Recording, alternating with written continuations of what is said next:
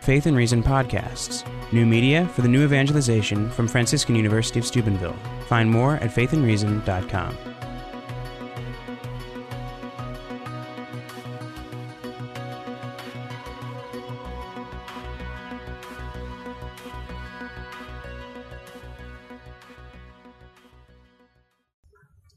Let's just make a move in the direction of an argument by considering first some cultural indicators.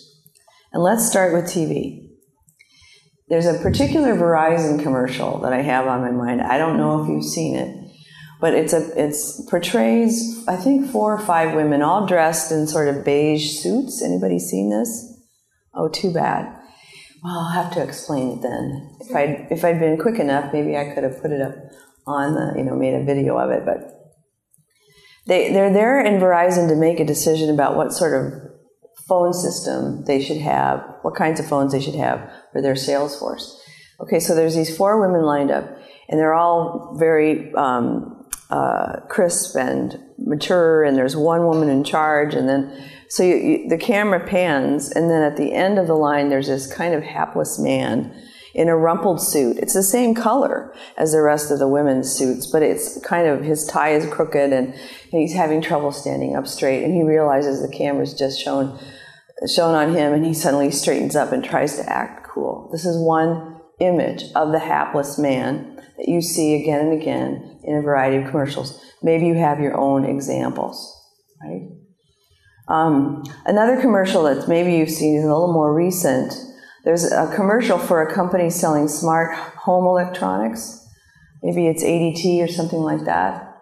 And there's a woman, a mom, going on a business trip. And it seems that she can make up for her husband's inabilities and irresponsible behavior by taking this little device with her, which allows her to monitor the lights. Have you seen this? Maybe we have different commercials in Minnesota. I don't know. But, but she's in her hotel room and she looks on this little thing and she realizes her husband is still asleep on the couch with the kids. And it's after 11 o'clock and they ought to be in bed. And so she turns the lights off and she pushes the button and locks the front door. Okay, there's another example of a hapless man. I noticed tonight when Dr. Newton, is that his name, was making jokes about the husband that we all thought they were very funny, right? Okay, and not that they weren't. They were funny and they're actually true. But this sort of, um, oh, I shouldn't say that, it was a little bit mean. But there's, there is this tendency in our culture to point to men as being not quite competent. Am I right about that? You seen it? Right?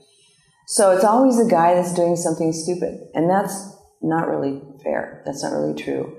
But it also has become a kind of pattern, a kind of cultural norm that it's okay to make fun of the guy make fun of the women? No. Oh no, that's that's uh, dangerous territory. But it's okay to make fun of guys.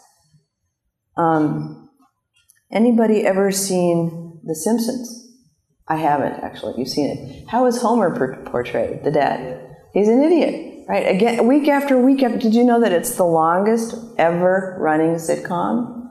It's been on, on TV for like 20 years or something. How I avoided seeing it, I'm not sure. But Homer is portrayed as an idiot, right? We could probably cite plenty of examples. Okay. So in, in the, the images that people are taking in every night as they sit on their couches and watch television or movies or wherever, it's quite often the men that are somehow not quite up to snuff. How about in public moments? And here's that example I was thinking of. I was going to ask if the men in this room have ever tried to open a door for a woman or help her with heavy luggage or boxes or anything and been rebuffed. Yeah. How did it? Talk about it a little bit. That's what happened. She said, What? I can do it myself. Right. Appreciate it. And I, I really would have opened the door for her, not just. Yeah. I would have been open for her she's a woman, but uh, Yeah. just courtesy. Yeah. And, uh, It's a human value. It's not necessarily something you have to do for women, or men have to do it. yeah. But if you do it, it's taken as an affront to the woman. Now, I was not not that long ago. I was sitting in a cafe, And I watched, and there's a big window, and I watched two men coming this way and a woman coming that way. And they met at the door kind of at the same time. And the men stepped back and opened the door for the woman. And she was furious. Yeah, she had one of those suits on with those little ties, you know? And she, I mean, that's mean also. That's probably not right to generalize. But it was very clear that that was not what she wanted. And the men felt bad. They didn't know what to do. So they went in before her and she slammed the door, and there you go. Okay. Anybody hear about Larry Summers a few years ago, the president of Harvard? Okay, so I'm probably dating myself, but the president of Harvard made the mistake of suggesting that there were more men than women in science and math because men tended toward those disciplines more naturally than women. Did you hear about this? You would have thought that he suggested that Hitler was just a misunderstood figure in history. I mean, whatever you think of his comment, the backlash from that comment was out of all proportion to the comment itself. So the question is um, how free do men feel to speak publicly about the possibility there might be differences between men and women? You can't talk about that, right? It's, it's taboo. In my own institution, I'm, I'm like, people see me coming. They're ready to argue with me about it because they, they fear any recognition of differences between men and women is going to do what? What's it going to do to the women? If I say there's a difference between men and women, what's at the other end of that road, do you think, as far as the women are concerned? They'll feel inferior, right? Yeah. Why is that? Why would a woman feel inferior or fear that she'd be made to feel inferior if she didn't compare favorably with a man? Who can put that in words? She feels inferior. She's what? Okay. Well, I would argue that the reason she feels that way is because she's already accepted the possibility that the only thing that really does count is to be like a man. Right? Dr. Newton's talk was fantastic for recognizing that that, or didn't really say this, but this would be one of the points to take away that in our culture, the male of the species has been considered normative. And women fear if you indicate somehow that there's differences between men and women, natural or otherwise, that somehow that means that I'm not measuring up. Okay. Um, what happens if you, you mentioned this yourself, what happens if you try to make an argument about abortion or contraception or natural marriage, traditional marriage. In my own context at the seminary, it is a known thing that there are certain things that priests simply cannot speak about anymore because they will offend the women. Now, sometimes they do anyway, right? but we all know what's, what's at stake there. It seems pretty clear that men are confused about how they are supposed to be now. Maybe not here at Steubenville, but in the general wider public. Um, like we've established, they're basically hesitant to open doors for women anymore. They are bound by rules that seem to vary with the situation and are never really clear. Above all, never say or do anything that might offend a woman, including and perhaps most especially any hint that there might be differences between us, because that will lead to accusations of misogyny or gender discrimination and you are often marked forever after as just plain Neanderthal. Don't hint that abortion might be murder or that women don't have the right to kill their own children. That is sexist and primitive. So men are really walking on eggshells, and women who think they need power to make things right don't even realize how much power they have already and that they are actually exercising it in ways that are destructive for everyone. In the view that has prevailed in American education over the past decade, boys are resented both as the unfairly privileged sex and as obstacles on the path to gender justice for girls. This perspective is promoted in schools of education, and many a teacher now feels that girls need and deserve special consideration. Here's a quote from Patricia O'Reilly, a professor, professor of education and the director of the Gender Equity Center at the University of Cincinnati. She says it is really clear that boys are number one in this society and in most of the world. The idea that schools and society grind girls down has given rise to an array of laws and policies intended to curtail the advantage boys have and to redress the harm done to girls. That girls are treated as the second sex in school and consequently suffer. That boys are accorded privileges and consequently benefit. These are things everyone is presumed to know, but they are not true. Let me just present some of the facts I have uncovered, and then we'll take some time for further discussion. Compared to girls, boys are less likely to graduate from high school, less likely to go to college, more likely to be diagnosed with a learning disability, more likely to attempt suicide, use illegal substances, and engage in risky sexual behavior. Things that you already identified actually. in the last 50 years in the U.S., death rates among children due to illness or accident have decreased.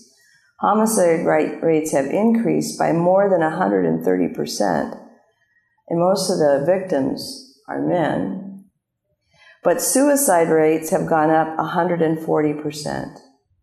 Suicide is now the third leading cause of death among Americans under 18.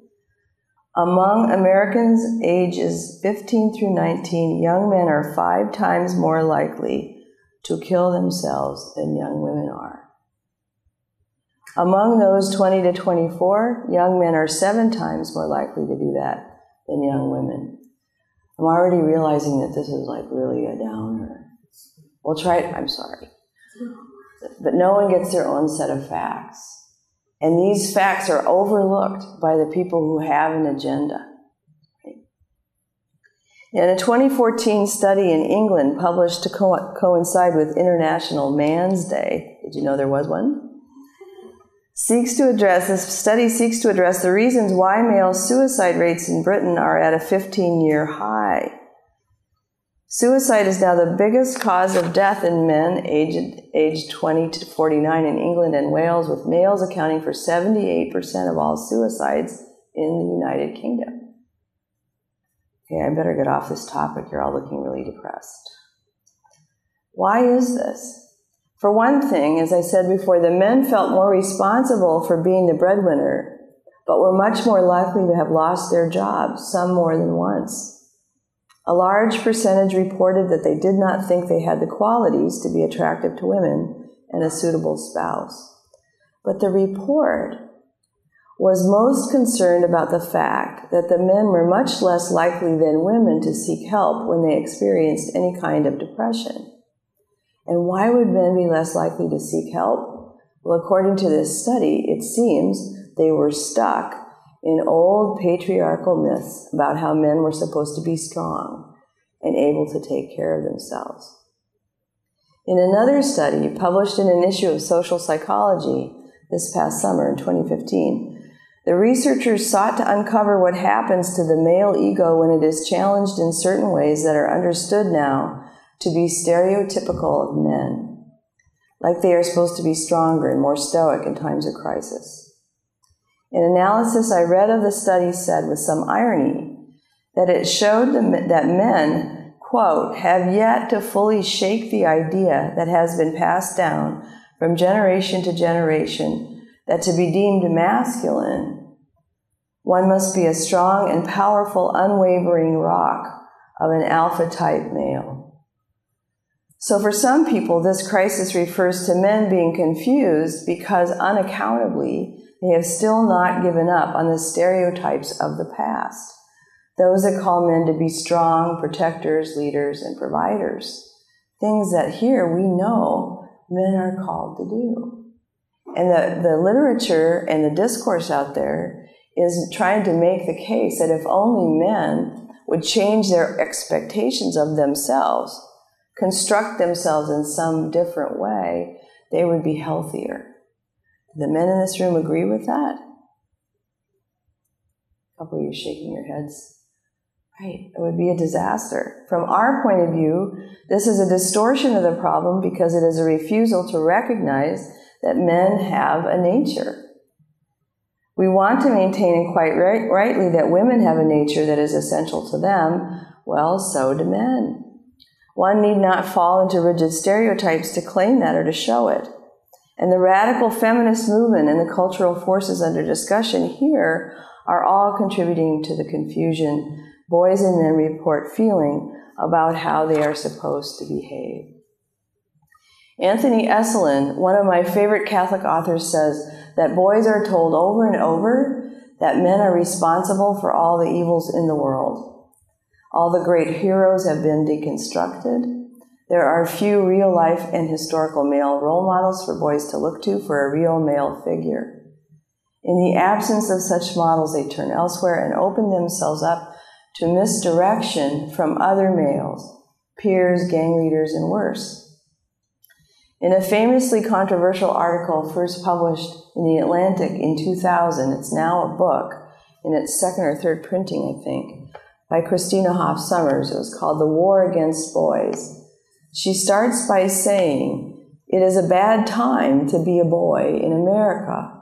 She points to the victory of the U.S. women's soccer team in the Olympics that year as symbolic of the spirit of American girls and this is going to be even darker, and the shooting at Columbine as symbolic of the spirit of American boys.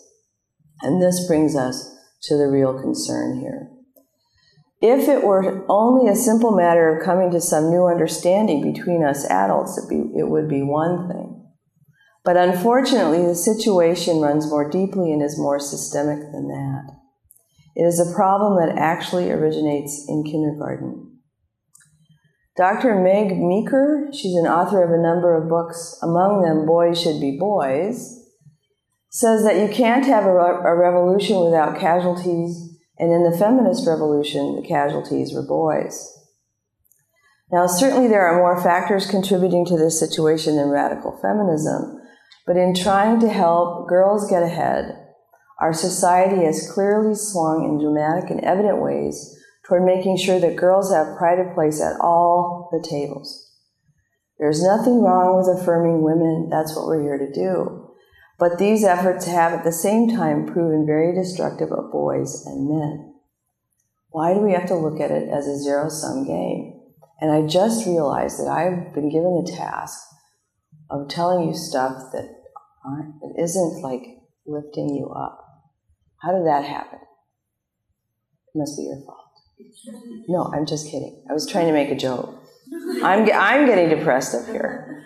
Okay? So we're going to we're, going to recover here, but there's some more facts you need to know because if what we really want to understand at this conference is how to affirm women and understand the role that women play in our culture, what we'll talk about tomorrow afternoon eh, when I talk about complementarity is that both eh, and Dr. Norton did too that both men and women have a role to play then we really have to understand the situation of men in our culture. And very few people are talking about it in this way. Okay, all right. Are you with me then? Some smile. I want you to smile. Okay, you look depressed. I don't like that. I don't know how this happened. Usually I'm a lot of fun. Okay, so let me just fill out the picture a bit. And we're going to stick with education for now. It is quite clear that educators have made changes to the way they teach in the classroom and established schedules that favor female learning. They, are, they seem to be intent on keeping into an agenda that advantages female learning and, um, oh, I'm sorry, that advantages female developmental stages, girls' behavior, and girls' particular gifts. Now, here I'll reference a book called Boys Adrift by Leonard Sax. He says that um, schools now are characterized by mostly female teachers. Often in grade schools, especially, it's mostly women doing the teachers. You're lucky if you can get a man, right? Standards of behavior appropriate to girls, not to boys, are the norm.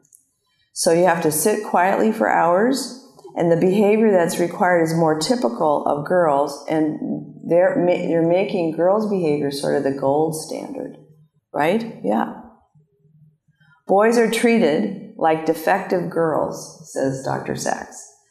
Boys account for 70% of suspensions in grades K through 12 because of minor infractions, but under the zero tolerance policy they have these days, suspensions are more likely. Dr. Sax points out that if boys are told that their interests or their behavior is defective and offensive when all it is is boyish, they will disengage. I mean, maybe they don't want to read Little House on the Prairie. Or maybe that's, uh, now I'm really dating myself. No? You still use that? Okay. maybe they don't, right? Maybe they don't want to read Pride and Prejudice. Those are girls' books, for heaven's sake. Kind of. I mean, they shouldn't be. I mean, I'm sorry, no, we can make an exception Pride and Prejudice, but there are now more women in men than men in college. In the United States, it's 58% female, 42% male. Did you know that? In 1949, it was 70% male, and, and in 1979, it was 49% male. Now it's 42. Boys and men are less likely to go, less likely to graduate, and they've accounted for race and income. They have no passion for real world activity. They sort of disdain everything. Not caring about anything has become the mark of true guidem. Now, this isn't true at Steubenville, I'm sure of that, right? But you are a unique crowd. These are the people that you're going to minister to. This is true of the culture at large, okay? So these factors are not just due to male laziness or something. This is the point. This is what people are concluding, but that is not what it's about. Dr. Sax states that they start in kindergarten. Neuroscientists know that different regions of the brain in boys develop along a similar trajectory, but at a different pace than that of girls. They're usually about two years behind. For example, the region of the brain that is involved in integrating information from different sensory modalities develops more quickly in girls whereas the area of the brain associated with spatial perception and object recognition develops more quickly in boys. In the visual cortex, girls between 6 and 10 years of age develop quickly, but not for boys. Now, all of this evens out by age 14. Boys start to develop rapidly in this part of the brain, and it starts to shrink a bit, actually, in the girls.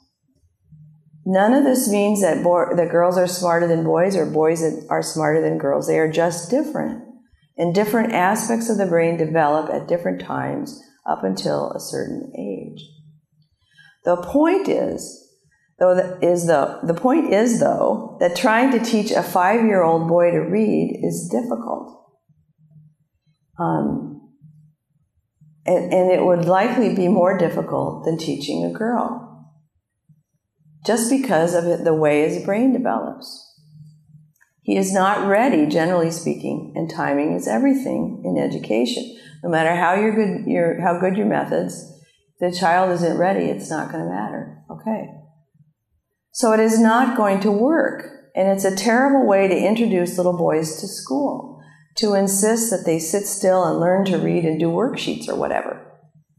Though you can still try, but you can't conclude if they don't get it or love it or have some trouble with it that this means there's something wrong with them or that they need ADD medication, which is usually what happens. The fact is that kids in kindergarten are now expected to do what first graders did 30 years ago.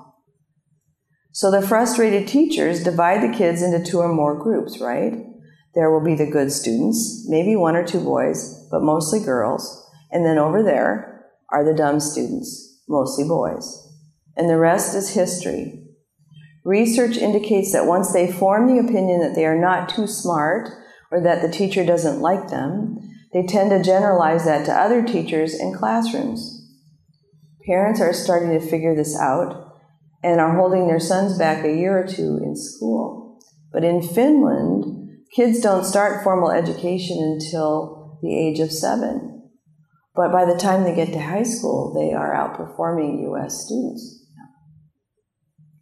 Sax reports that one of the most destructive influences in young men's lives is obsession with video games.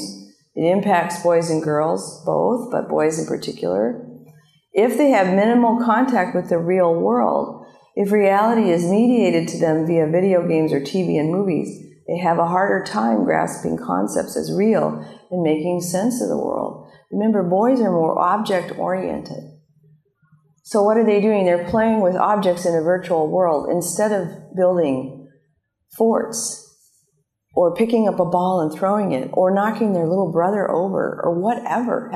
Pick up a Barbie doll and play army with them, which is what they do, right? If you give them dolls, they, they form them up into armies.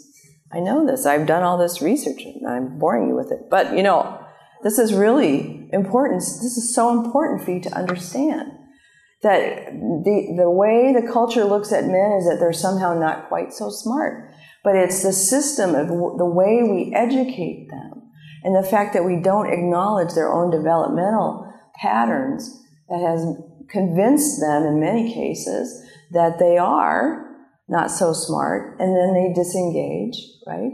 And then they don't show up. Yeah. Okay.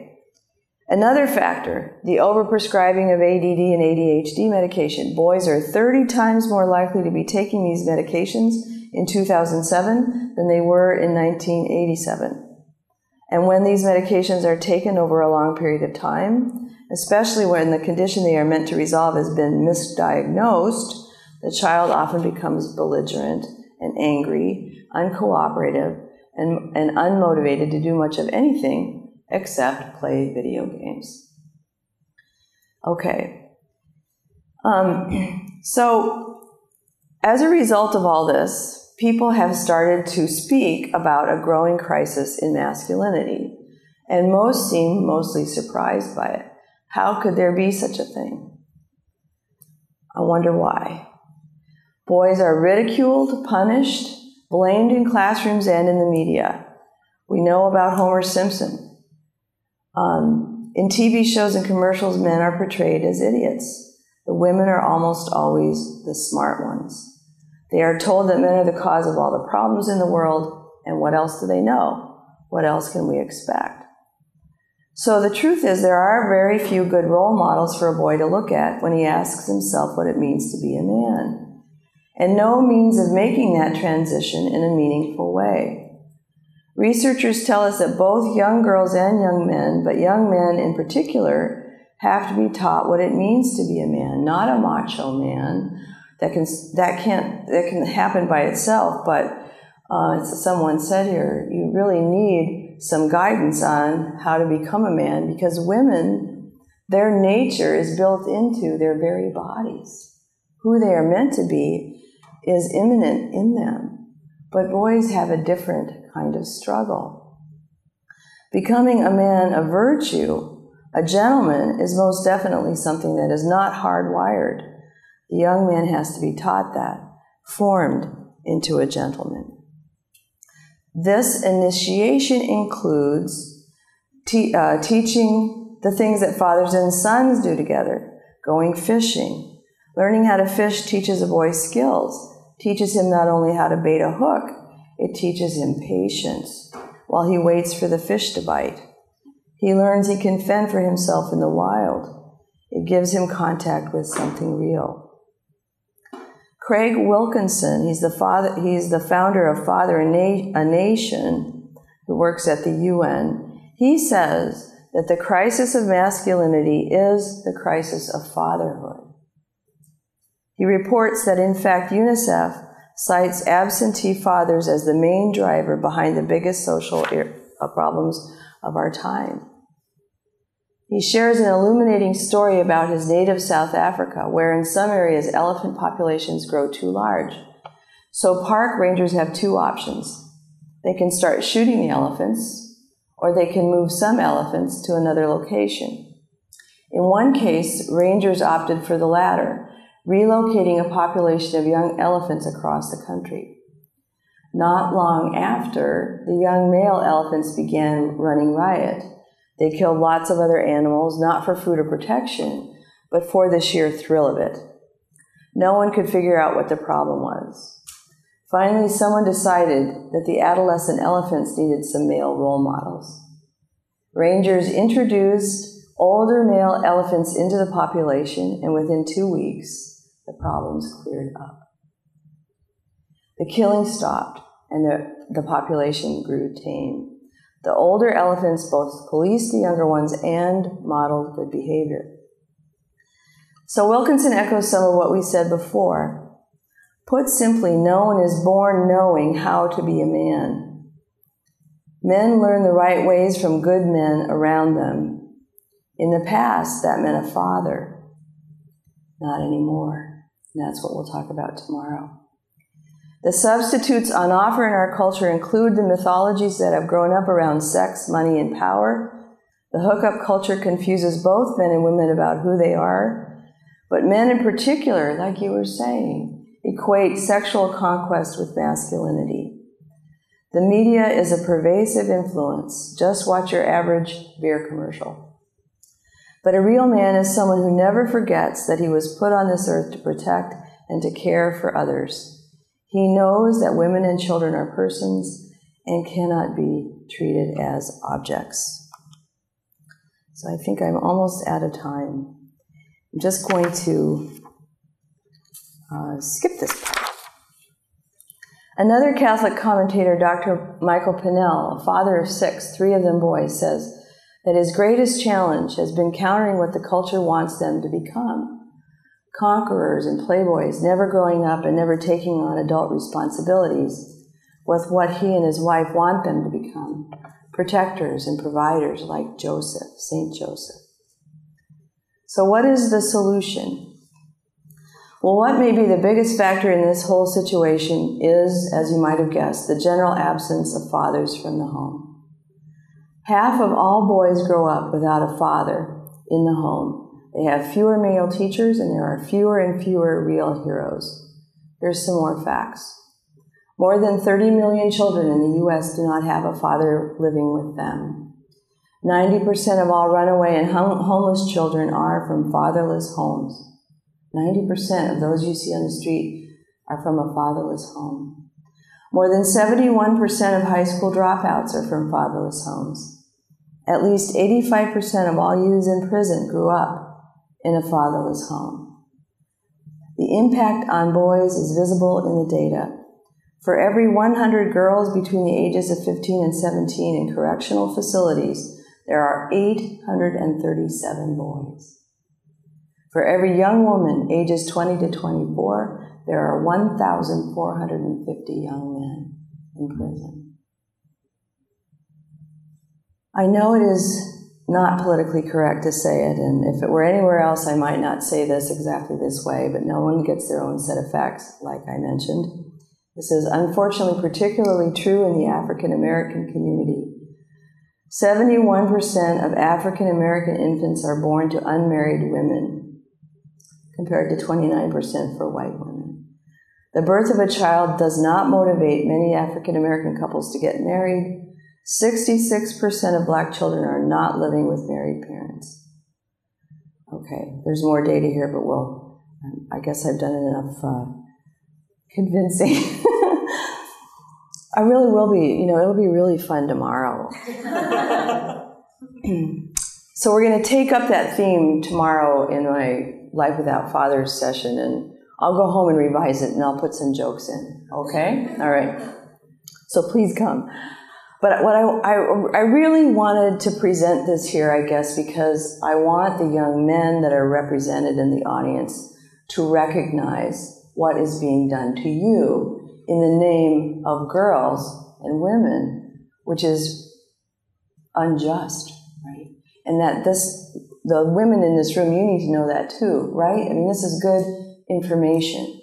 Because don't we tend to think, oh, when are men going to figure it out? There might be some truth to that because women know different things than men do, and we'll talk about that tomorrow afternoon in spades, okay?